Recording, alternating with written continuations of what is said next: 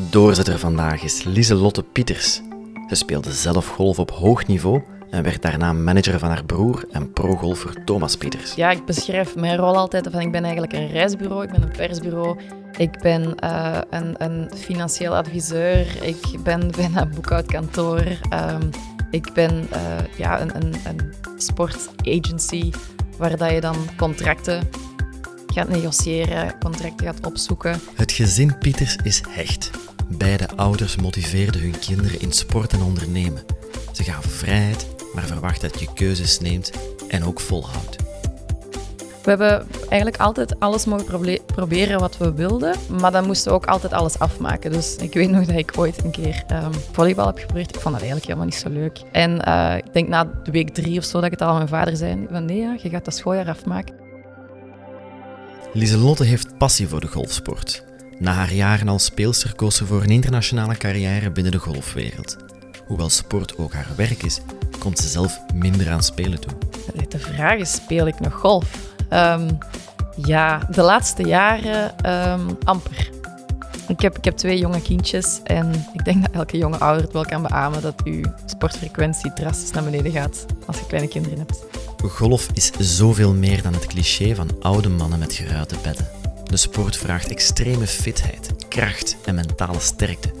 Er zijn zelfs unieke blessures, zoals de golfduim. Concentratieverlies kun je beperken door goede uithouding. En dat is wat dat de laatste jaren wel zeer belangrijk is geworden in topsportgolf, is gewoon het, fitness. We spraken met Lieselotte Pieters over meedraaien op wereldniveau, ouderschap, ondernemen met je hele familie, kansen krijgen en keuzes maken. Lieselot, welkom. Welkom bij Doorzetters. Dank je. Speciale tijden. Doorzetten voor jou, loslaten vandaag? Een combinatie eigenlijk. Aha, vertel. Um, loslaten, ja, ik ben mij heel erg aan het opboeien geweest mhm. over die maatregelen. En vooral ook wat dat, dat doet met mijn kleine kindjes. en wat dat doet, wat, dat, wat effect heeft op, op mijn werk en op mhm. het werk van mijn man. Dus ja, loslaten als een van... Ja, het levert toch niks op om je daar tegen te verzetten. Gewoon accepteren en genieten van de tijd met je kleine mannen. Ik ben het wel leren appreciëren. En, en doorzetten, ja, in de zin van werk gaat door. En mhm. we hebben de laatste week eigenlijk super goede um, gesprekken gehad met het team. Dus het, het, ja, mijn, mijn hoofdjob, en dat is dan um, in, in de topsport. Um, en ja, eigenlijk volledig focus op 2021 en, en de volledige trainingsschema's, eigenlijk volledig team evalueren en um, ja, heel veel gesprekken met elkaar. Dat is gewoon boeiend. Dat is, ik heb eigenlijk mijn directe collega's ook al acht maanden niet meer gezien. Wat dat soms ook wel een beetje moeheid mhm. of, of ja, dat je niet meer echt part of the team voelt. Dus dan helpt dat wel als je eigenlijk uh, twee weken aan een stuk eigenlijk bijna constant met elkaar aan de lijn hangt. Want uh, wat doe je vandaag voor job, uh, Lieselot? Um, hoofdzakelijk ben ik uh, de manager van mijn broer. Ja. Die en je broer is? Thomas Pieters, ja. professioneel golfspeler. Mm -hmm. um, toch wel een, een goede plek op de wereldranglijst. Mm -hmm. uh, ik denk vandaag nummer 80 Alright, ja. op de wereldranglijst. Uh, hoogste notering was 23, twee, ja. drie jaar geleden. Ja. Um, dus ja, die doet dat eigenlijk wel goed. Hè. En dan, je zegt mijn hoofdjob is, daarnaast nog andere jobs of andere activiteiten? Ja, we hebben Um, we hebben ons drie, vier jaar uh, geleden heel hard um, gesmeten op een project met heel de familie. En met heel de familie bedoel ik mijn echtgenoot en mijn twee broers, waaronder dus mijn ene broer die topgolfer is, om um, de Belgian Open terug naar België te krijgen. En de Belgian Open, dus uiteraard een professioneel golftoernooi, die waar van 2000 geleden was dat hij nog op de golfkalender had gestaan, op de internationale golfwedstrijdkalender. Dus je kan het vergelijken met een, het ATP-toernooi. Mhm. Dus het was eigenlijk een ATP-toernooi, de Belgian Open. Gelijk dus dat de European Open op de ATP-circuit twee weken geleden hier Een beetje wat Francorchamps is voor de Formule 1, is dit ja, dan ja, voor ja. de golf? Ja, ja. Ja, en op welk terrein gaat dat dan door? Dat ging door. Ja. op uh, ah, op juist, Ringfen Golfclub. Dat is een Antwerpse club in Schilde, Sint-Job in het Goor. En we hebben daar twee edities van georganiseerd.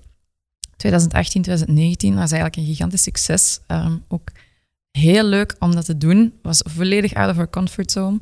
Maar wij vonden ons als familie, sowieso wouden we altijd iets doen samen met de hele familie.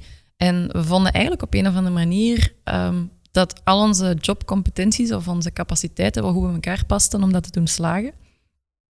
En dan is er daar een zeer mooie twee edities van het toernooi uitgekomen. En uiteraard, ja, door kalenderproblemen. Er was eigenlijk oorspronkelijk in 2020 was een gigantisch groot golfjaar met de Olympische Spelen, met de Ryder Cup. Ehm, en, ehm, en wij vonden geen datum op de kalender. Mhm. Dus dan dachten we, oké, laten we het gewoon verschuiven dan. En momenteel pauzeren.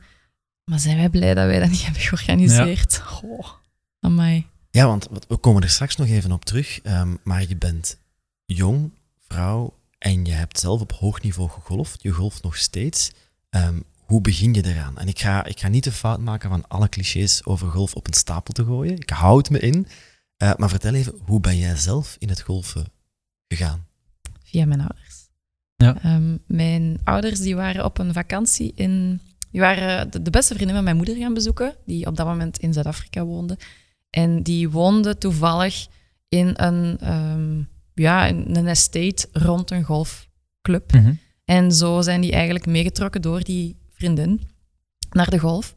Uh, naar de golf uh, range, dus waar dat je oefen, oefenballetjes slaat. En dan thuisgekomen en ze vonden het eigenlijk super plezant. Mijn beide ouders hebben op heel hoog niveau gesport. Mijn moeder basket en mijn vader volleybal. En dan zijn we elkaar samen allee, tegengekomen op het tennisterrein. Dus eigenlijk de sportvloei is zo de rode draad door in onze familie. Mhm.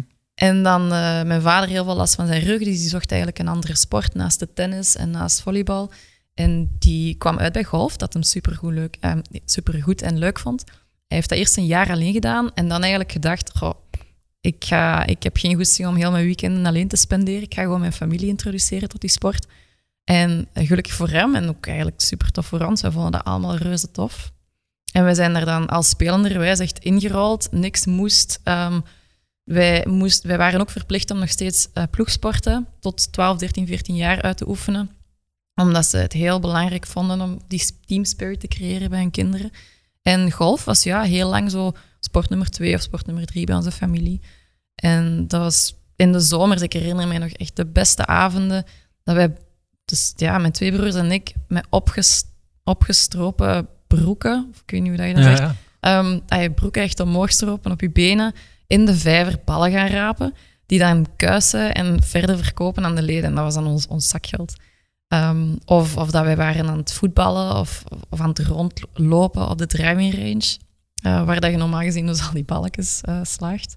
Dus dat was echt geweldig. Echt zalige herinneringen aan. Eigenlijk, ja, ik krijg al zin. Hoe, hoe ziet jouw sportieve golfcarrière dan uit? Of welke, welke andere sporten heb je nog gedaan? En, en hoe ben je dan in competitie geland? We hebben eigenlijk altijd alles mogen proberen wat we wilden.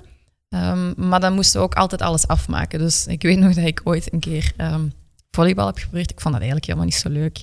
Ik ben ook helemaal geen groot persoon, dus ik vond dat niet zo tof. En uh, ik denk na de week drie of zo dat ik het al aan mijn vader zei: van nee, ja, je gaat dat schooljaar afmaken. Dus het lidgeld is betaald, de ballen zijn aangekocht. volleyballen. Ja, zo heb ik ook een jaar gezwommen. Zo heb ik um, uh, gedanst, turnen, pas. We hebben allemaal ook heel veel basket gespeeld, tennis en dan kwam golf.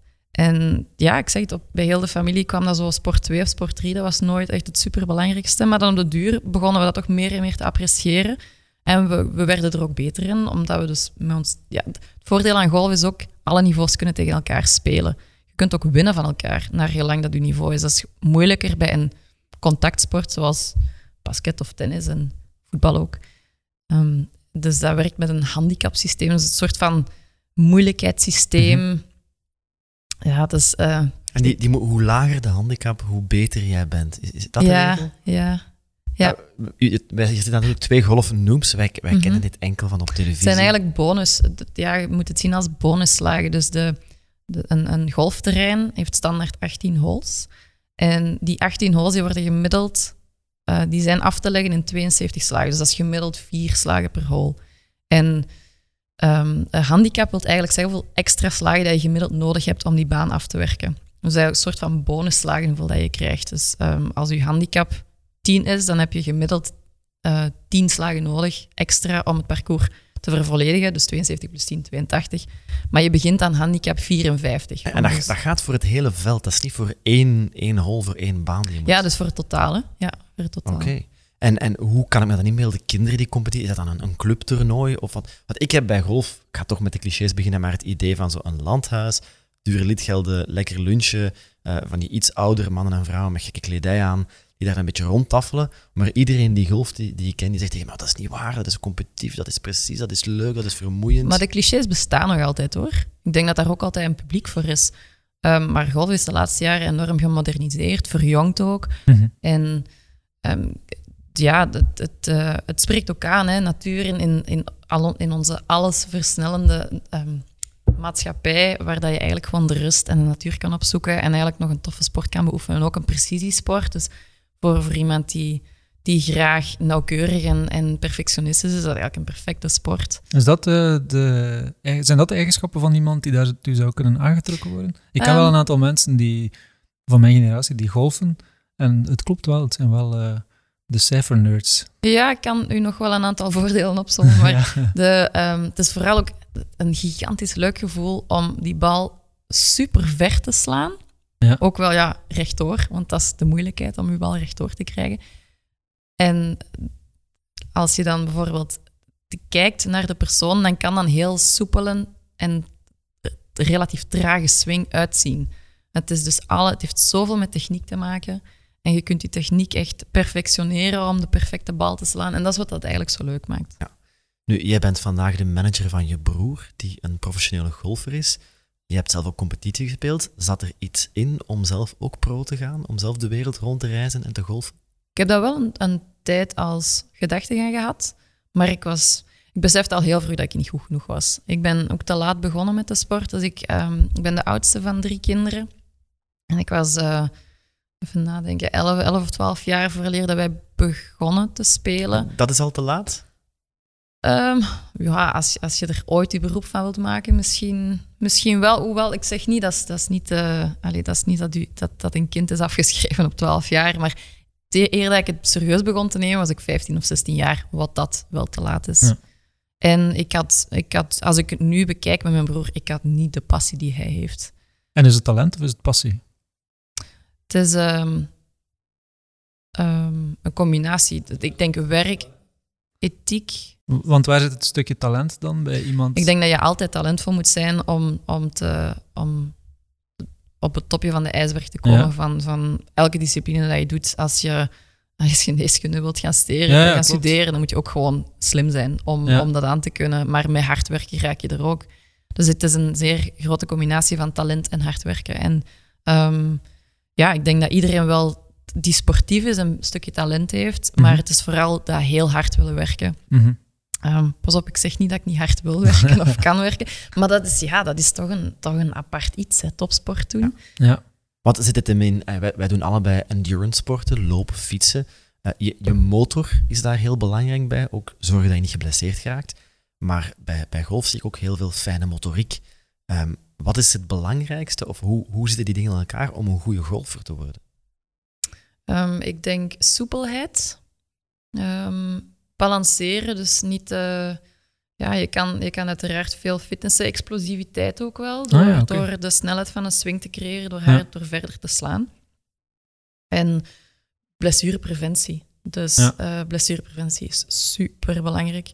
Want um, ja, je, je kan al snel last krijgen van je duim. En, en je duim controleert eigenlijk. Je zou dat niet duim. denken. Ja, maar je, maakt, je pakt je club vast. Ja. En, en de druk dat je dan zet op de duim en de duim die, ver, die, die komt in zoveel posities terecht als je je swing uitoefent, dat dat echt wel roet in teten kan gooien. Zoals een ten tennis-elleboog heb je ook een Ja, golfduim. ik denk zelfs als een, als een tennisser een geblesseerde duim heeft, dat hij ook niet kan spelen, want je, je controleert zoveel met de raket en die golfswing en een hockey net hetzelfde. Dus eigenlijk alle slagsporten.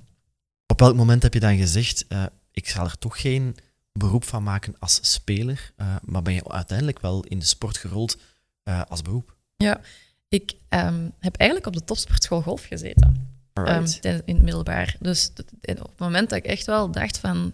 Iemand ik, geloofde in jou? Ja, ik, ik, ik was er super gepassioneerd door en ik wou er echt iets van maken. En ik was heel gedreven, maar dan ben ik door een, een, tijdens een stomme les LO in het zesde middelbaar... Um, mijn arm en arm gebroken, dubbele polsbreuk, uh, basket dan nog. dat was toen dat er, ik weet niet of dat nu nog zo is, maar toen dat de jongens en meisjes nog samen teamsporten mochten doen tijdens de SLO. Ehm, of dat dat nu nog is, dat weet ik niet. Maar dat was, ja, ik wou een pas onderscheppen en, en de persoon die ik was aan het verdedigen, die zag dat en die gaf zo'n extra schwung aan de bal, waardoor die bal gigantisch hard aankwam en echt gewoon knak, zoals een twegje. Ja. Dus een, Ehm. een medestudent heeft jouw golfcarrière verknoeid. Oh, ik vind dat altijd zo erg, want die is er heel lang schuldig over. Maar die kon er uiteraard niks aan doen. Hè. Je mag ze bij naam en toenaam Nee, nee, nee. Dat is zot. En, en niet meer te recupereren dan? Ehm, nee, ik heb toen echt heel lang in de lappenmand gelegen. Ehm, dat was een gecompliceerde polsbreuk, waardoor ik bijna ja, drie, vier jaar echt last had, van, of zelfs langer last had van mijn pols. Ik kon wel golfen, maar ik had, ik had zwaar, zware intaping nodig. Ik had altijd tot twee weken later last na een rondje golf. Ik ben dan beginnen studeren aan de VUB. Ehm, eerste jaar nog wel met een topsportstatuut, nog altijd in de gedachte van ik ga ehm, in de zomer of in de winter op warmere oorden trainen en ik kan mijn lessen dan wel schuiven en online colleges doen, stelde met mijn examens. Maar dan ja, de geneugten van het studentenleven ontdekt. En ook wel beseft op dat moment van ik, ga, ik, ik, ik kan het gewoon niet opbrengen om, Mhm. om, om er alles voor op te geven. Het is de opoffering niet waard. Ja, maar opnieuw, dat, is, dat was duidelijk niet genoeg, die passie voor mij.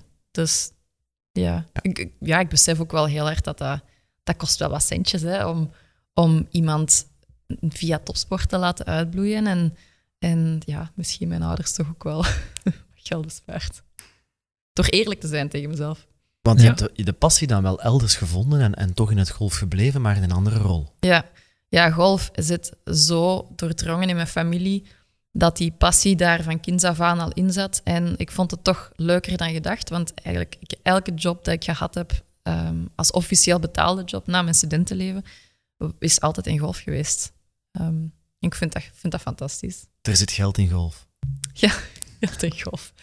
Eh, ja, er is gewoon, het is zo'n diverse sport. En, en eh, ik heb dus mijn eerste job was bij Golf Vlaanderen, dat is de, de Vlaamse Golffederatie.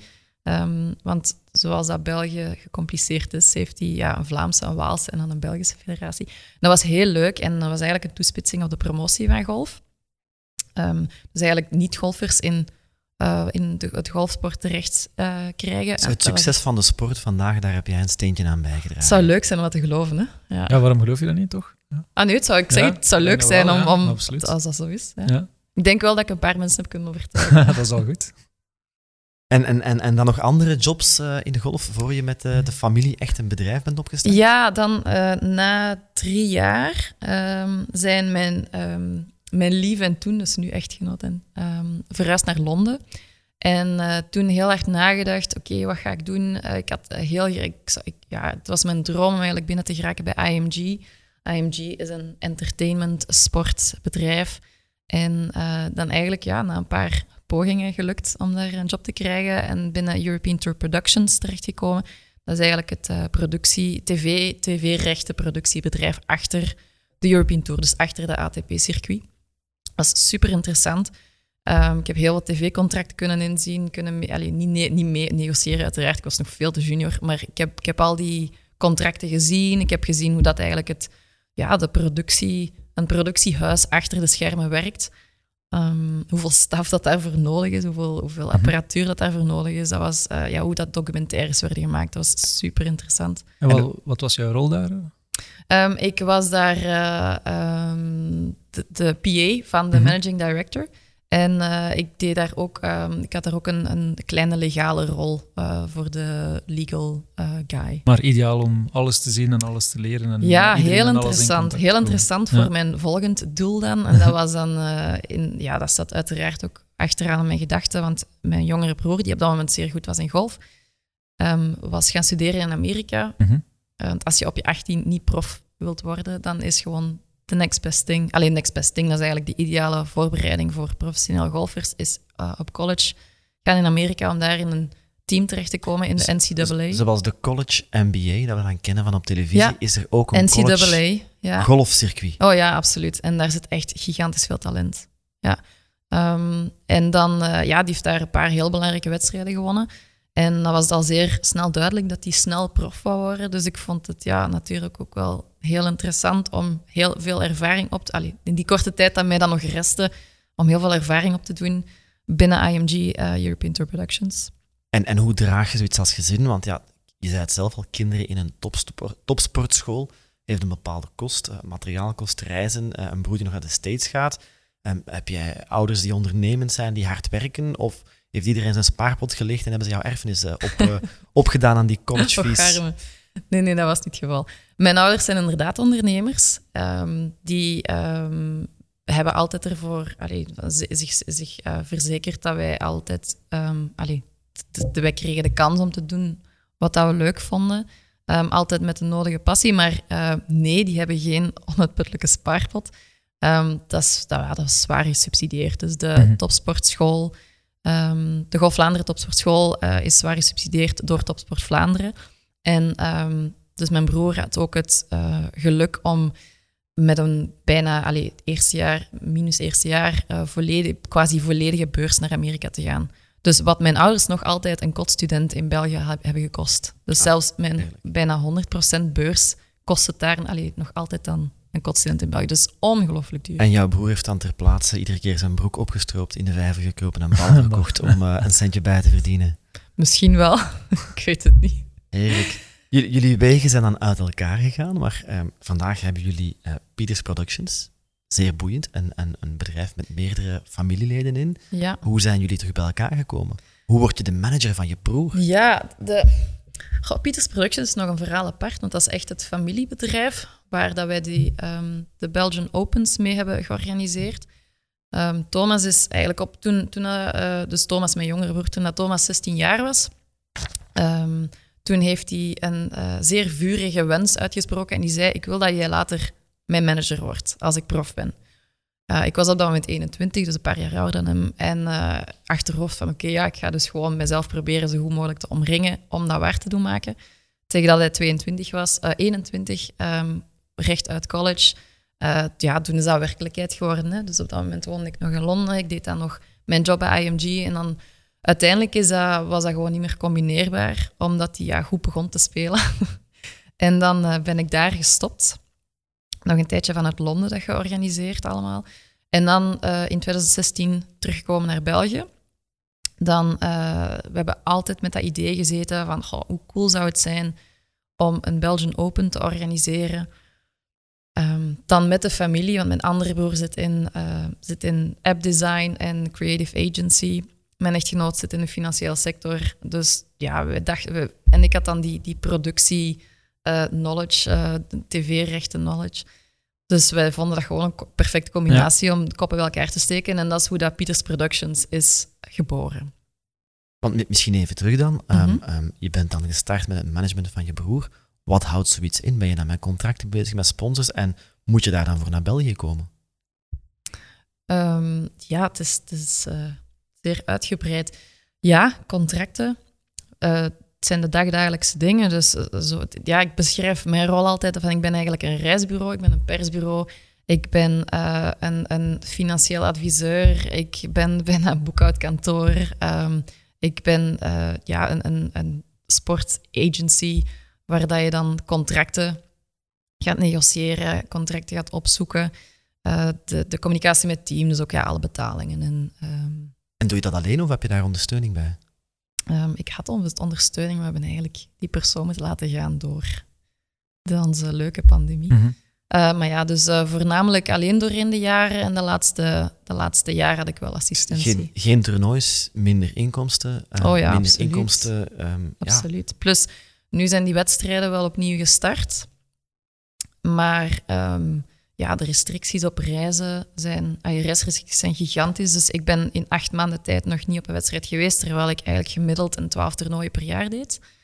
En ja, als je dan gewoon hands tied, het is, je zit thuis en je mag niet vliegen, je, mag, je bent niet welkom die toernooien, want de accreditaties wil natuurlijk ja, zeer beperkt houden op toernooien. Maar als je alleen al de tv-crew, want het wordt uiteraard extra geteleviseerd, uh, omdat er geen publiek, publiek toegelaten is, de tv-crew uh, de spelers en de caddies, wat dat dus de mannen zijn die dan, ja, simpel gezien, de, de, de, de zakken dragen, maar zoveel mm -hmm. meer doen ook, kwam je al uit op 500 personen per wedstrijd. En als je dan nog alle fysio's, alle agents, alle managers, alle kines gaat meepakken, ja, dan, dan zit je over 1500 man. Zoveel volk op een wedstrijd, betekent dat dat ook een deel van jouw team is? Het extra televiseren, dat jullie dat zelf organiseren voor de speler, of dat is puur de organisatie van de wedstrijd? Dat is puur de, pro- eh, puur de productie achter dus European Tour Productions, Ja. de volledige productiebedrijf dat dat dan doet. Ja, maar dat zijn... Dus eh, golf is eigenlijk een zeer moeilijk te televiseren sport. Als je kijkt naar tennis, voetbal, je plaatst daar een paar vaste camera's en één cameraman en die bedient Ja. alles. En je hebt een 90 minuten match in het voetbal en je hebt daar misschien eh vijf, zes camera's voor nodig. In golf zijn er 18 holes. Je hebt eh tee-shots nodig, dus van de teebox waar dat je afslaat. Je hebt shots nodig 500 meter verder op de green. Ja, dat is allemaal verschillende camera's, dus dat is eigenlijk een gigantische productie. Mhm. En vliegen er al drones boven en kleine robotjes die aan het filmen zijn? Of hoe moet ik me dat voorstellen? Dro- sommige, ja, sommige wedstrijden doen wel drones. Die maken wel heel veel lawaai, hè? drones. Ja. Ja. En dat is storend voor de spelers? Ja, van tijd wel. Ah ja, oké. Heb je nog nooit zo op YouTube zo de, de angry movies gezien van golfers die kwaad worden omdat er iemand niest als ze moeten putten? Ja. Ah, nee. putten of, Ja, eh, maar dat kan denk ik wel heel grappig zijn voor iemand die niet golft. Maar het- tijdens een golfswing moet je je heel hard concentreren. Eh, niet als je bijvoorbeeld casual met vrienden speelt. Maar eh, in een, ja, die, die, die golfers, elke slag telt. Elke slag is het verschil tussen kwalificatie voor een volgende wedstrijd, voor Ja. wereldrankingpunten, voor gewoon liquide cash. Dus die moeten zich optimaal concentreren voor elke slag. En als er dan iemand in uw sequentie niest, ja, dan zijn we volledig noorden kwijt. Dus dan kan ik wel me voorstellen dat die even eh, een, eh, een kwaadlijke grens... Ah ja, oké, maar dus Werpen. concentratie is ook wel een heel groot onderdeel van de Ja, sport. Ik was me daar niet van bewust. Ja. Ah, oké. Ja. En toen je daar straks zei, ik doe normaal 12 wedstrijden per jaar, bedoel je dan Meegaan, meegaan? Of, ja. of speel je zelf ook nee, nog nee, op nee, dat nee, niveau? Nee, nee, absoluut niet. En, Het zou wel mooi zijn om te combineren. Nee, nee, zo, dat niveau heb ik nooit gehaald. Nee. en speel je zelf nog competitie of speel je zelf nog genoeg? De vraag is, speel ik nog golf? Ehm, ja, de laatste jaren ehm, amper. Mhm. Ik heb, ik heb twee jonge kindjes en ik denk dat elke jonge ouder het wel kan beamen dat uw sportfrequentie drastisch naar beneden gaat als je kleine Het is de ideale vlucht van je eigen gezin natuurlijk. Hè, dus. Ik weet het, ik weet het, maar Ik zwijg. ik zou, ik zou graag meer willen sporten. Het helpt natuurlijk niet dat wij al ja, acht maanden natuurlijk in een pandemie Mhm. zitten, dus de situatie ook helemaal anders dan die normaal zou zijn. Ehm, in, een, in een ideaal scenario zou ik heel graag één keer per week gaan golfen. En natuurlijk, als mijn zoontje, die is nu vier jaar, binnen twee, drie jaar ga ik die wel eh, introduceren tot golf, om zelf golflessen te laten doen of zo. En dan kan ik meegaan. Dat hij niet pas op zijn elfde moet beginnen en eh, zijn met- toekomstmogelijkheden Ja, ziet. Ja. Heel zijn toekomst al verknoeid. Doe je dan nog andere sporten of moet je andere dingen doen? Zoals bijvoorbeeld als je fietst is core. Of core is altijd goed. Mhm. Maar als je dan zegt dat je wilt golven op niveau, volstaat het om één keer in de week te gaan slaan? Nee, wat, wat die topsporters doen is, eh, is duursporten. Dus, want je hebt voor golf een, een, een typische golfronde, een typische wedstrijdronde op, op dat topsportniveau duurt tussen de 4 en de 5 uur. Pak tussen de 3,5 en de 5 uur. Hangt er vanaf hoeveel mensen dat er in je team zitten op dat moment. Dus ze spelen met twee, drie of vier, nee, vier nooit in competitie, twee of drie samen. En dan, ehm, ja, ook afhankelijk van hoeveel dat je moet wachten. Als er iemand zijn bal in de, de vijver in de bossen heeft geslaan, ja, dan, mag je, dan mag je zoeken en Dat is een beetje de, de lekke band van de golf. Je hebt altijd zo wel een kameraad die een bal in de vijver slaat. Ja, pas op, dat is moeilijker dan je denkt. Als je voor u, dus het vlaggetje staat achter een vijver, dan moet je vooral eens proberen denken, nou, of vooral die vijver niet te zien. Ja, het enige wat je denkt is niet in de vijver, niet in de vijver, niet in de Ja. vijver. En wat gebeurt er Dan dan? ge- gegarandeerd.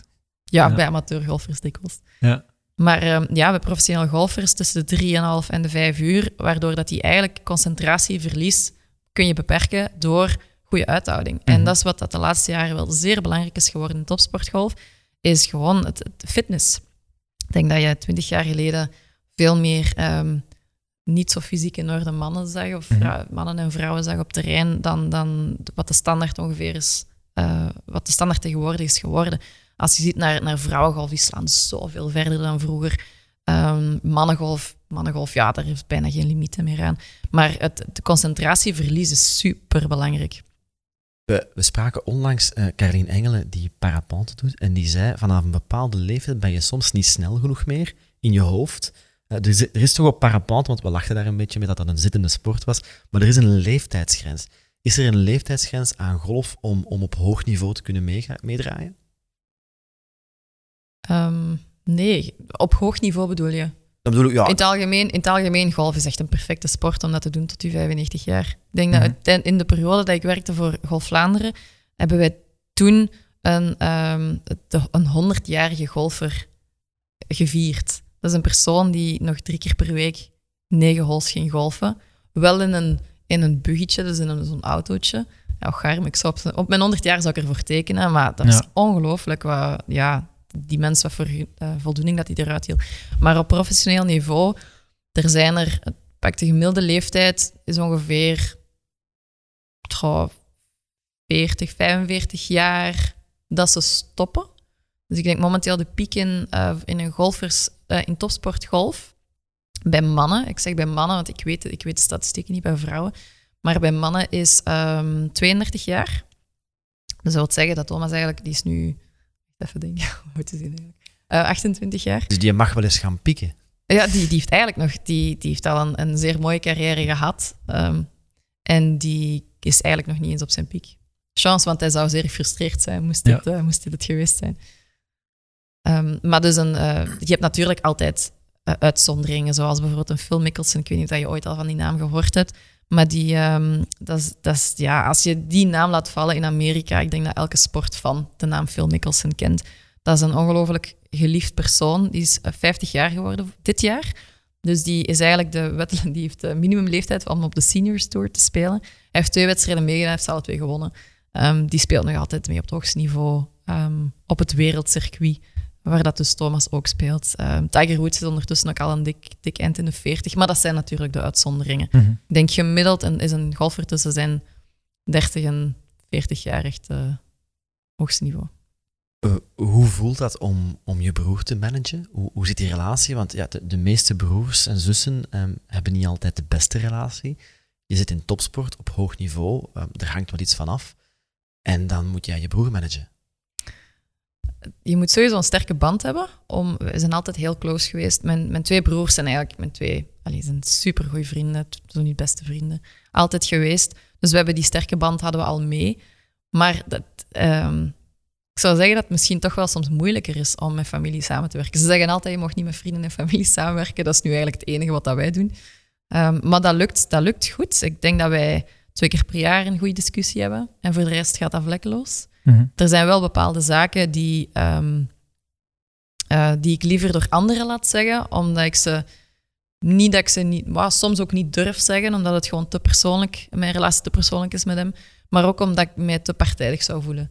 Dus dan uh, delegeer ik het. Alleen niet delegeren, maar dan, dan bespreek ik dat met andere mensen van het team. En dan, als die dan de mening delen of van hetzelfde uitgangspunt zijn, dan laat ik liever die persoon En hoe groot is jullie team? Want je spreekt vaak over het team. Ja, je hebt standaard, dus een, en elke speler heeft een caddy. Ja. Wat dat dus ja, de persoon is die de zak draagt, maar ook zoveel meer doet. Dus die, dat is eigenlijk de, de, ja, de, de confident van, mm -hmm. van de speler. Uh, die spenderen acht, negen uur per dag met elkaar. Dat is shotberekening, afstandsberekening, hoe zit de wind, um, hoe, hoe verslaag je um, met die club, met die wind, met die Dat is iemand die zelf ook wel iets, iets kent van golf. Ja, ja dat, er is eigenlijk in, in de UK... De reden waarom dat zoveel caddies Engelstalig zijn, of de Britse nationaliteit hebben, is omdat daar in het elitaire van golf vroeger um, heel veel clubs verplichten, ver, u verplichten om een caddy erbij te nemen. Wat dat wil zeggen dat als je aankomt op een golfclub, dan uh, moest je verplicht met iemand op pad gaan. Ja, je gaat toch dan... zelf die zak met stokken niet dragen?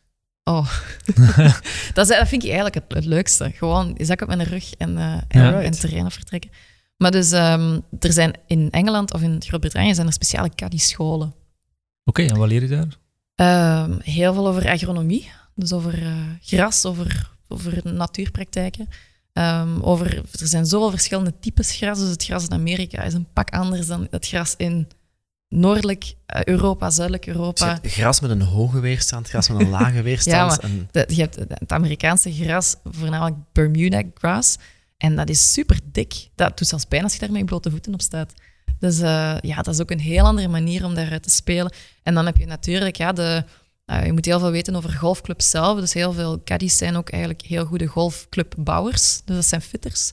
Uh, die weten ook heel veel van het materiaal, hoeveel graden een bepaalde stok heeft. Zoals een bikefitter, dat kennen we. Iemand die jou positioneert op de fiets of jouw fiets aanpast aan jou, heb je ook een golffitter. Ja, ja dat, dat zijn uw slagwapens, dat, zijn, dat is uw werktuig. Dus als er maar zelfs een millimeter fout zit of een millimeter ja. verwrongen is tijdens een bepaalde shot, dat je achter een boomwortel blijft blijven haken, dan, dan is heel de dynamiek van je club zit verkeerd en dat moet hersteld Maar de worden. caddy is dus eigenlijk een beetje het brein van de golfer op dat moment. Ik, ik zeg niet dat de, dat de caddy zelf de clubs herstelt, maar ehm, die, die weet daar gewoon heel veel van. Ja, ja. En de caddy is, ja, is, is eigenlijk de co-piloot, co-piloot van de golfer. Ja. Ah, gek. En bestaat er een bepaalde dynamiek waarbij dat een caddy ja, soms beslissingen neemt of advies geeft die wel of niet juist is op dat moment? Zijn daar spanningen rond of is dat iets wat altijd... Ik denk dat wel, ja. Ik denk als je zo intensief met iemand samenwerkt en, en het is ja, het hits van de strijd, dus dat... Oké, dat is misschien niet een snelheidssport zoals de, de coureursport, nee, nee. maar dat zijn ja toch wel zeer belangrijke beslissingen Mhm. die gemaakt worden. Plus als, dat is daar zo precisiewerk. Al die jongens die op het circuit met mijn broer spelen, die kunnen allemaal keigoed golven. Anders zou je geen professioneel atleet zijn. Ja. Maar dus het verschil wordt gemaakt op, op millimeters, op centimeters. Ehm allee, als, als je een millimeter, ik zeg niet millimeter, maar als je een bepaald tempo van je, van je swing niet goed zit of niet goed rekening houdt met de wind, dan kan je bal vijf meter verder vliegen en dat maakt dan weer een shot verschil. Dus, ja, En spelen ze uit oortjes of, of mag je dicht bij elkaar staan en communiceren tijdens de wedstrijd? ja, dus die staan gewoon naast elkaar. Ja. En, en is er in je team dan nog een, naast die caddy ook nog een coach? Of is die caddy een beetje de mental, physical coach van de golfer? Ja, want dat is één deel van het team. Je hebt Ja, nee, physical zeker niet. Mental aspect is ook zeer belangrijk bij de caddy. Dus de reden waarom dat Thomas en Adam, dus zijn caddy, zo goed werken, die werken ondertussen vijf en een half jaar samen, is dat die, ja, die, die begrijpen elkaar heel Mhm. goed. Die weet de grillen van mijn broer, eh, als ik het zo mag omschrijven. Hoe dat hij daarmee moet omgaan. En eh, ook gewoon mentaal, ja, om, die, om op te peppen. Hè, want je kunt ook heel mentaal diep zitten. Na een, een heel slechte hole moet je er onmiddellijk terug staan. Dus dat is dan de rol van de caddy ook zeer mentaal. Dan daarnaast is er nog een, eh, dus een, een swingcoach. Ehm, dat is een, een Pete Cowan, een, een zeer geleerde Engelse persoon. En dan hebben we nog een, ehm, eh, nog een andere coach in het team, eh Jerome Teunis, dat is een Belg, Hm. die, ehm, die ook dikwijls meereist. Die onderwijst ook nog andere Belgen op tour. Ook altijd super handig.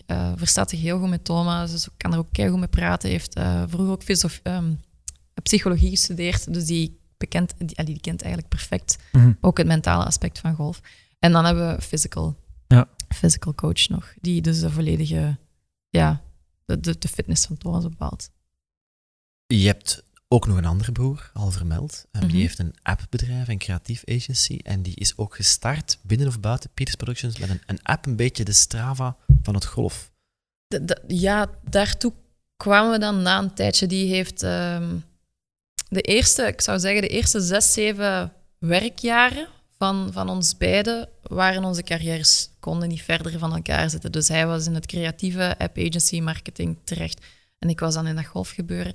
En dan op een bepaald moment hadden we, ja, kregen we van, van een aantal bevriende personen te horen van oh, het zou toch wel cool zijn, moest er een, een app bestaan waar dat we een soort van, een soort van Instagram, Facebook van, van golfers, waar dat je statistieken kunt bijhouden en, eh, en elkaar kunt uitdagen, dat daar gewoon ja, de, de banen staan geüpload, ehm, dat je dan scores kan bijhouden en dat we eindelijk eens weten dat die toogpraat gewoon echt is. Dus wa- wat je al lang zag in het lopen en in het fietsen, bestond nog niet in het golf tot voor een paar jaar. Nee, En is ondertussen versneld, want we zien heel veel technologische versnelling van, van online spelen, ook met, met fietsen en lopen. Ehm, is, is het nu een big hit of, of was de we status? zijn het aan het eh, positioneren in de markt. Dus in, in de, de Belgische markt proberen we daar regelmatig competitie op te laten dragen. Het is ook een, het is een, een matchplay-app. In golf heb je verschillende spelformules mogelijk. Mhm. Dus eigenlijk gewoon elke slag die telt, dat, dat noemt strookplay. Dus elke strook die telt. En matchplay is tegen elkaar één op één of twee tegen twee spelen. En eh, het is eigenlijk een matchplay-app. Dus het is eigenlijk de, de directe confrontatie die je aangaat met een tegenspeler, zoals tennis of zoals een andere contactsport. En dat is dan drie, vier jaar geleden uit de grond gestampt. En eh, nu begint dat heel goed te draaien in België. En we proberen dat nu ja, op andere markten te positioneren. Hoe heet de app? We are matchplay, dus Oké. WAMP. En heb je, heb je dan eh, geconnecteerde sticks en, en eh, Bluetooth balletjes? Of is het vertrouwen op ieders fair play dat je dat eerlijk ingeeft en niet vals speelt? Is vertrouwen op ieders fair play. Dat is ook een heel groot, ehm, een, grote waarde in het golfspel, is fair play. Is eh, de eerlijkheid, want om, om, om jezelf gewoon ook te berichten als je iets fout doet. En dat zal je ook op die professionele eh golfcircuits zien, eh, dames en heren. Dat, en zelfs, zelfs bij de kindjes, zelfs de, de juniorcircuits, dat die hun eigen zelf strafslagen geven. Dus ja, golf heeft gigantisch veel regels. Ehm, eh, regels als je bijvoorbeeld competities wilt spelen. Wat moet je doen als je een vijver speelt? Wat moet je doen als je je bal niet vindt? Wat moet je doen als je uh, achter een boom ligt? Dus er zijn allemaal oplossingen voor. Maar ehm, een heel groot luik is fair play en zelfberichting. Dus bijvoorbeeld, uh, ja, als, als je um, je bal niet vindt, dan moet je... of als je je bal bijvoorbeeld wel vindt, maar is onspeelbaar, wat moet je dan doen? Ah ja, dan moet je ja, gewoon even zelf nadenken. Er zijn zoveel verschillende opties, ik ga die hier niet uitleggen, want dat is allemaal veel te technisch. Maar er is ook een luik bij waar dat je dan zelf een strafslag aan je eigen toekent. En, en dat wordt er van kinds af aan al ingeduwd. Dus fair play, dus eerlijkheid zit er heel hard ingeduwd. En, uh, en uiteraard, ja, die app. Als je niet eerlijk bent, dan kun je soms gewoon niet leven met jezelf. Het is zo'n beetje een gentleman sport wel. Ja. Dat zit er wel in. En, en je managt de ene broer, manage je de andere broer ook? Nee, nee daar, daar spar ik meer mee. Ja. Dus daar, uh, daar zijn we, ja, regel, we, we, we, wonen toevallig ook allemaal, en niet toevallig, we wonen allemaal in hetzelfde gebouw. En dus we zien elkaar ook gewoon heel dikwijls. En ja, we wisselen heel dikwijls van ideeën. Ik vind het echt geweldig nu dat hij zoveel thuis zit ook, want zijn agency is in Eindhoven. Dus die zat eigenlijk tijdens de week altijd in Eindhoven. Nu zit hij heel, quasi altijd in Antwerpen. Dus gewoon heel leuk om ideeën uit te wisselen. Die zich ook aan het, aan het, uh, ja, heel veel projecten op de Belgische, op de, niet de Belgische, maar gewoon de algemene golfmarkt aan het, aan het uitproberen. En het is gewoon leuk om samen te werken. En zit, zit iedereen, jij zowel als de twee broers, in Pieters Producties? Of, of is dat gescheiden? Ja, ja. Nee, het, het Pieters Productions is een bedrijf dat opgericht is geweest om dus de Belgian Open te organiseren. Het idee is nu met de pandemie en de, de gevolgen die de komende jaren waarschijnlijk nog wel zeer uh, hard gaan ja, duidelijk blijven, om ehm, de Belgian Open, of, of de, de formule dat we toen hadden bedacht, was ook een soort van matchplay-formule, één op één, om die door te drijven naar een, een soort van, ja, op de amateurgolfers, dus de clubformule. En uh, dat proberen we dan in 2022, uh, 2021 hopelijk nog um, verder uit te bouwen. Mooi. Dus eigenlijk de waarde van de groepsport, wat je heel in het begin van je uh, ouders moest meenemen in, nieuwe in andere sporten dan golf, kan je daar wel in gebruiken. Inderdaad. Ja, ja. ja, samenwerken. Ja, ja, inderdaad. Complementariteit opzoeken, uh, samenwerken, teamvormen. Ja, ik vind het wel mooi. Ja. Ik vind het ook mooi hoe jullie als, als gezin tot met je ouders en je broers zo sterk verbonden zijn. Ik vraag me soms ook af, voor jouw echtgenoot, ben je dan niet een buitenstaander in de klan? Of, of kunnen andere mensen tot de Pieters-klan toetreden? Een beetje als een plankaart. Ja, maar, maar, dan met stijl. Ja, um, ik, ja dat, was, dat was denk ik wel een aanpassing voor elke partner. Dus um, mijn twee broers hebben ook een, een vaste partner. En die, um, ja, ik denk dat ze er allemaal op een bepaald moment wel moeite mee hebben gehad. Maar heel hard beseft al meteen van, ja, als ik hier wil blijven, dan zal ik mij toch maar moeten schikken. Um, die zijn, dus niet, die zijn bij jou getrouwd, die zijn met de hele familie ja, getrouwd. Ja, dat, dat, is ook wat, dat is ook eigenlijk hoe dat de vriendinnen van mijn broers in de familie zijn terechtgekomen. En heel snel duidelijk gemaakt van, uh, je zit eigenlijk in een relatie met ons allemaal. Het is een, pack, het is een package deal en je, je moet voor de commissie komen. Erg, hè? Goh. Ja. ja. Heel mooi. Hebben jullie met bedrijf of met de broers en zussen en ouders nog andere grote plannen naast de Belgian Open, de app, uh, de, de, sportieve carrière van Thomas? Um, ik denk dat, de, dat het voorlopig wel genoeg, uh, genoeg projecten zijn. En, ja, we hebben, we hebben eigenlijk wilde ideeën, maar dat is totaal niet concreet. En het is ook niet het juiste moment om, om, om die al uit te werken. Ik denk dat we nu gewoon een, een, paar heel mooie projecten hebben, dat we wel of niet met de familie doen. Allee, in mijn geval altijd met de familie. En dat, ja, ik vind dat geweldig. Dus, uh, we hebben allemaal die passie, niet alleen voor golf, maar gewoon ook voor ondernemen. Uh, ook met de paplepel in, binnengekregen op mijn opnieuw, mijn ouders zijn allebei ook ondernemers. Dus dat is, ja, dat, dat is gewoon leuk. Dat is nieuwe, dat is ideeën ontwikkelen, die in actie omzetten en dan zien we wat eruit komt. Mhm. En heb je nog geen ouder die zegt, het is allemaal leuk die golf, maar hier is een bedrijf om over te nemen. Ik heb drie kinderen en ik wacht dat iemand erin stapt. Het ouderlijk bedrijf bedoel je? Goh, die, vraag is, die vraag is een aantal jaar geleden gekomen, toen dat mijn vader zijn bedrijf wou verkopen. Of wou, ja, die, wou, hij wou het rustiger aandoen. En die was eigenlijk zeer zwaar teleurgesteld dat, dat ik daar geen interesse in had. En zeker mijn echtgenoot ook niet, want die uh, zit in de financiële sector en het was een, een financieel sectorbedrijf. Dus die heeft dat dan verkocht. die heeft daar wel even um, ja, slecht gezind van gelopen. Slecht gezind, teleurgesteld van Meteen al dat geld aan het goede doel gegeven. En uh, nee, die, die heeft zijn bedrijf gekocht en nu werkt hij, uh, verkocht. En nu werkt hij als consultant nog voor hetgene dat hij heeft opgekocht. Dus uh, nee, dat is wel wel leuk. Dat was wel even een bittere pil voor hem, maar... Uh, en je moeder heeft ook een bedrijf, of zat mee in het bedrijf waar je zat mee in het bedrijf van mijn vader en zit eigenlijk ook verstrengeld in al onze bedrijven. Want uh, mijn moeder heeft altijd de boekhouding gedaan, onder andere van het bedrijf uh, wat dat ze samen met mijn vader heeft opgericht. En um, heeft eigenlijk ons ten tijde van de Belgian Open, um, heeft ons zeer zwaar geadviseerd en, en geholpen um, in alle boekhoudkundige zaken dat was, uh, dat was echt een schat van... Uh, ja, een, ja, het was ongelooflijk wat dat hij allemaal voor ons heeft gedaan. En, en voor mijn andere broer ook, doet hij ook... Uh, heeft tot voor kort deed ze de volledige boekhouding, dus dat was wel fantastisch. Is dat dan zowel in, in ondernemen dan in de sport? Is dat iets dat je meekrijgt met de paplepel waar je ingegooid wordt? Of zeg je, oh, dat sportieve en, en dat leiderschap, dat zat sowieso in mij, dat was er sowieso uitgekomen? Ik denk dat steun een heel groot een heel grote positief is geweest in ons leven. Wij zijn in alles gesteund geweest wat dat wij wouden doen. De zotste idee eerst, maar het moest altijd wel onderbouwd zijn. Als wij een idee hadden en we wouden dat uitbouwen, dan, dan hadden wij een goed gesprek met mijn ouders, die echt dat altijd doen, maar die zeiden van, denk aan alle gevolgen. Denk eerst goed na, zie dat je alles op papier hebt staan. Um, denk na over verschillende scenario's, niet alleen best case scenario. Maar ja, en, en ga er gewoon voor. Smijt u erin en, en laat het ook niet gewoon een beetje aanpappen. Ehm, maar ja, gewoon die drive en, en dat eindeloos vertrouwen en steun dat we hebben gekregen, heeft zeker en vast geholpen. Want ik zie het, ik zie het bij mensen rondom mij die, die van thuis uit niet uh, die, die dat ondernemerschap hebben meegekregen en die toch, ja, het is veel harder met die twijfel zitten van doe ik het wel goed? Uiteraard heb ik die vragen ook, maar dan bel ik naar mijn moeder of mijn vader en die geven dan ja, natuurlijk fantastisch ouderlijk advies. en dan heb je er terug goesting in en dan gaat er weer voor. Dus mhm. kerstmis bij jullie is eigenlijk een soort van board meeting waarin oh, eh, alle aandeelhouders aan tafel zitten. Elke, elk weekend is het meeting, bij wijze van spreken. We kunnen geen enkel gesprek met elkaar hebben zonder het over het werk te hebben. En je moet het huis niet uitgaan. Ja, ook al. Ook al. Handig. Of ja, het gebouw. Uh, ja, een van de dingen dat je in het begin zei was ook, uh, wij mochten veel doen, maar we moesten het ook afwerken. Ik denk dat dat in het verhaal dat ik hoor bij jou ook wel iets is, wat een, een waarde is, wat je mee meenemen. Ja. Niet zo laten slabakken, niet zo ja, maar half laten uh, ja, als, zijn als gangetje je, laten gaan. Voilà. Als je voor iets gaat, ga er dan echt voor. Ja. ja. ja.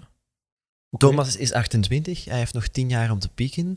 Mhm. Ehm, als jij vooruit kijkt, heel veel is verstrengeld met je familie. Maar wat staat er op jouw persoonlijke bucketlist? Ben, dat is zo cliché. Maar kindjes die, die, gezond, eh, ja, die gezond en gelukkig blijven. Ehm, we hebben in de directe vriendenkring een aantal zieke kindjes gehad. En wat dat doet met je gezin. En, mhm. en gewoon je, mentaal welzijn als volwassen. Dus we, we hebben het van kort bij mogen, allez, mogen, moeten meemaken hoe dat bepaalde vrienden van ons er echt onderdoor gingen. En, en dat is gewoon het, het, ultieme, de ultieme droom, dat iedereen rondom je gezond blijft. Maar professioneel, ik, ik, ik heb daar eigenlijk geen uitgesproken dromen. En buiten dat ik nog heel lang mag blijven doen wat ik leuk vind. Dat ik eigenlijk gewoon plezier kan blijven maken. Ik denk dat dat heel belangrijk is. En dat dat ook deel is van de drive waarom dat ik om ehm, 9 uur s'avonds, wanneer de man in bed liggen, achter mijn computer kruip tot 12 uur s'avonds. Voor mij naar tv kijken, dat is achtergrond, achtergrond entertainment. Ik vind het even leuk om mails te beantwoorden s'avonds of om nog even een to-do af te, af te werken wat ik overdag geen tijd voor had.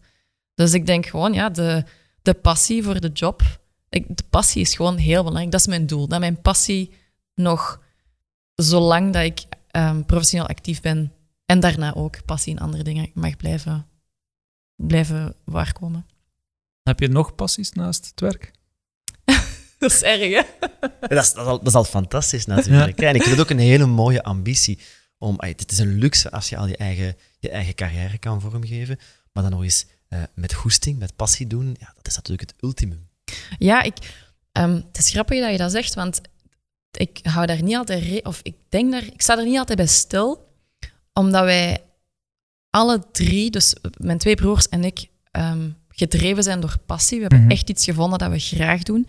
En ik weet dat mijn echtgenoot daar wel een tijdje um, wat moeite mee had. Want... Je zit dik tegen zijn goesting in de financiële sector. Nee, nee, nee. Dat, hij doet dat heel graag. Hij, doet, hij, heeft daar ook voor gestudeerd. Hij doet dat heel graag en heeft nu een, een topjob waar dat hem super gelukkig is.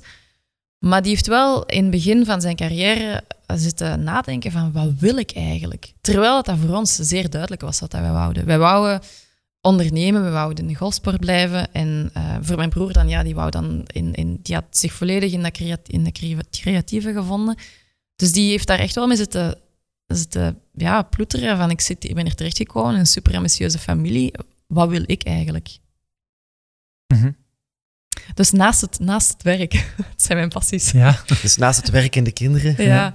Um, ja, momenteel niet veel. Is er nog veel tijd als jonge ouder om naast werk en kinderen nog iets anders te doen? Amper, denk ik. Ja, ja want ik, ik, ik, had er een discussie over met mijn moeder. Hallo Moeke, je luistert mee. Uh, die zei, ja, al die doorzitters, dat zijn allemaal van die individualisten. Misschien net niet egoïsten, want ze zijn allemaal bezig met hun individuele doelen en hun individuele prestaties. Wat doen die nu voor anderen? Wat doen die nu voor de maatschappij? Mijn moeder komt uit, uh, is onderneemster in de sociale sector geweest. Mm -hmm. um, is het zo dat mannen iets egoïstischer zijn en zeggen: Ik ga gewoon alles voor mezelf doen en dat vrouwen meer vanuit het team denken? Of is dat een nurture, uh, een bias waar ik via nurture naar kijk? Ik vind dat heel moeilijk om daarover te oordelen, want ik kan natuurlijk maar spreken van één kant. En ik, ik, ik moet wel toegeven dat ik heb, um, ik heb geworsteld met het moederschap. Mm -hmm. en, en ik ben mama geworden Um, net voordat wij die eerste Belgian Open organiseerden. Ik ben tweede keer mama geworden, eigenlijk tussen editie 1 en 2. Dus dat was, als ik nu kijk naar, die, naar die, de laatste vier jaren, dat was gewoon chaos. Dat was complete chaos. En ik kan nu veel meer van mijn kinderen genieten dan, dan in het begin vier jaar geleden. Maar ik apprecieer het ook allemaal. Ik ben, ik ben nu op dit moment... Ik ben hier maar gekomen omdat ik dat allemaal heb meegemaakt. En um, de, ja, ik probeer af en toe te sporten, want ik sport gewoon nog altijd heel graag. Dat sportief zit er heel, heel hard in. Dus probeer wel één of twee keer per week te sporten. Dat is dan wel tussen de uren, want s'avonds heb ik daar geen goesting voor. Dan probeer ik s'avonds mijn werk in te halen. Dat is ook het voordeel van, van ondernemen, hè, dat je Mhm. zelf je uren kiest. Ehm, dus dat is eigenlijk geweldig, je eigen agenda beheren. Je gaf ook aan dat jullie heel veel wilde ideeën hebben. Ehm, waar ga jij de golfsport de komende decennia nog naartoe brengen? Niet per se concrete ideeën. Ja, Wat kan er nog beter? Wat zou er... Goh, alles kan beter. Ik, ik denk, anders zou, anders zou er... Ja, ik denk dat je in het begin zei, jouw job is innova- innovatie en innovatie. Een poging tot. Ja, een poging tot. Ik denk dat jouw job niet zou bestaan als ideeën gelimiteerd waren. Dus ik, ja, je moet de creativiteit omarmen en, en ruwe ideeën, die zelfs nog totaal niet concreet zijn nu, maar ja, we zitten nog met een paar wilde ideeën waar dan nu geen tijd voor is. Of, of Zelfs wij- vandaag in een globale pandemie is er geen tijd. Nee, Of net omdat je nu zoveel annulaties en omboekingen moet regelen. Nee, ik denk, eh, ik, heb, ik heb de laatste acht maanden geen tijd gehad. Net opnieuw, net als elke jonge ouder. Ehm, het was genoeg gejuggle om werk en gezin te Mhm. combineren. Herkenbaar. Ja, ik heb echt goesting om op vakantie te gaan. En hoe heb, want eh, ik vind het wel eh, sterk als je zegt de vier voorbije jaren waren chaos. Eh, je gaat twaalf keer mee naar, of twaalf, je doet twaalf toernooien als jonge moeder. Neem je de kinderen mee? Ik heb het eerste jaar bij mijn, bij mijn, eh, bij mijn oudste, oudste kindje, mijn zoon, dat een paar keer geprobeerd. Mhm. Die was zelfs, als ik daar nu op terugkijk, dat was echt zottekot. Eh, die was van vier vijken oud toen dat hij op het vliegtuig naar Dubai zat. Omdat ik ervan Alright. overtuigd was dat ik daar nodig was. Ja. Ehm, en ik was, ja, dat zijn zo van die stomme en grappige anekdotes tegelijkertijd. Eh, het, is zelfs zo, het was zo erg dat ik, ik gaf op dat moment borstvoeding. Mhm. Dus ja, de kleine moest uiteraard mee, want anders kon ik niet vertrekken naar Dubai. En eh, ik zat ja, op een bepaald moment borstvoeding te geven in de, in de kleedkamers van de golfclub op min 1, dus in de kelderverdieping. En ik was naar mijn horloge, of allee, mijn, mijn gsm aan het kijken en dan effectief tegen mijn zoon aan het zeggen, allee, die dus vier weken oud was, van allee, spoed u een beetje, ik heb binnen vijf minuten een meeting. Maar ja, dat kind, dat voelt De stress. Die begint dan uiteraard te wenen. Ja. Uw melkproductie stopt. Dus dat was, ja, ik zei het, dat was chaos. Op dat moment zat mijn... Ik was, ik was... Ja, ik had het te- bijna te druk om mama te worden. Ja. En die mentale klik bijna nog niet gemaakt. En dan, eh, ja, dan gaandeweg leer je dat. Ik denk dat gewoon ouder zijn, mama zijn, papa zijn, dat je dat ook moet leren. Hè? Zou je het nog opnieuw doen, op die manier? Op die manier. Ik zou misschien toch wel net iets meer rust Je willen zou de nemen. meeting een half uur uitstellen. Ja, ik was... Ik was ja, maar het moet natuurlijk ook allemaal in de context geplaatst worden. Thomas die heeft ehm, eigenlijk al, al, al heel vroeg gepiekt. Die heeft op zijn, um, even terugtellen, 24 jaar heeft hij de Ryder Cup gespeeld, wat eigenlijk het hoogst haalbare is als, uh, in, in golf. Mm dat, is, mhm. dat, is, dus Amerika tegen Europa, dus die was geselecteerd voor het Europees team. Die heeft daar fantastisch gespeeld, beste rookie ooit geworden. En um, ik weet nog dat ik toen in mijn uh, gedachten, dus negen maanden daarvoor, dacht ik van oké, ja, ik wil graag een kindje. En, uh, maar ja, de Ryder Cup dit jaar, dat is nog allemaal veel te vroeg. Hij maar heeft te vroeg gepiekt.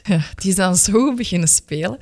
En ik zag het echt al aankomen. En ik dacht, die gaat hier nog geselecteerd worden. Ik ga hier hoogzwanger zijn, ik ga niet mee kunnen gaan. Ja, uiteraard, ik kon niet meegaan. Ik was 8,5 maand zwanger.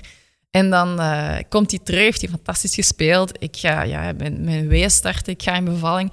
En ik zit uh, ja, twee dagen later in, op mijn hospitaalbed, was ik mails aan het beantwoorden. Dus dat is dan ook het nadeel van het ondernemerschap. Er is niemand mhm. die dat even kan overnemen. Het was toen een heel drukke periode, werkgewijs. Ik heb toen tien dagen vrij afgenomen. Ehm, wel elke dag naar mijn mails gekeken. En dan, uh, ja, voortgedaan. Maar ja, op dat moment sta je daar niet echt bij stil, want het werk is daar, het moet gedaan worden en you find a way om het, om het te doen. En uw kinderen zijn er niet ongezonder door geworden. Dus dat, die heeft dat allemaal niet beseft. Het is gewoon uw eigen dat je dat aan doet. Ja.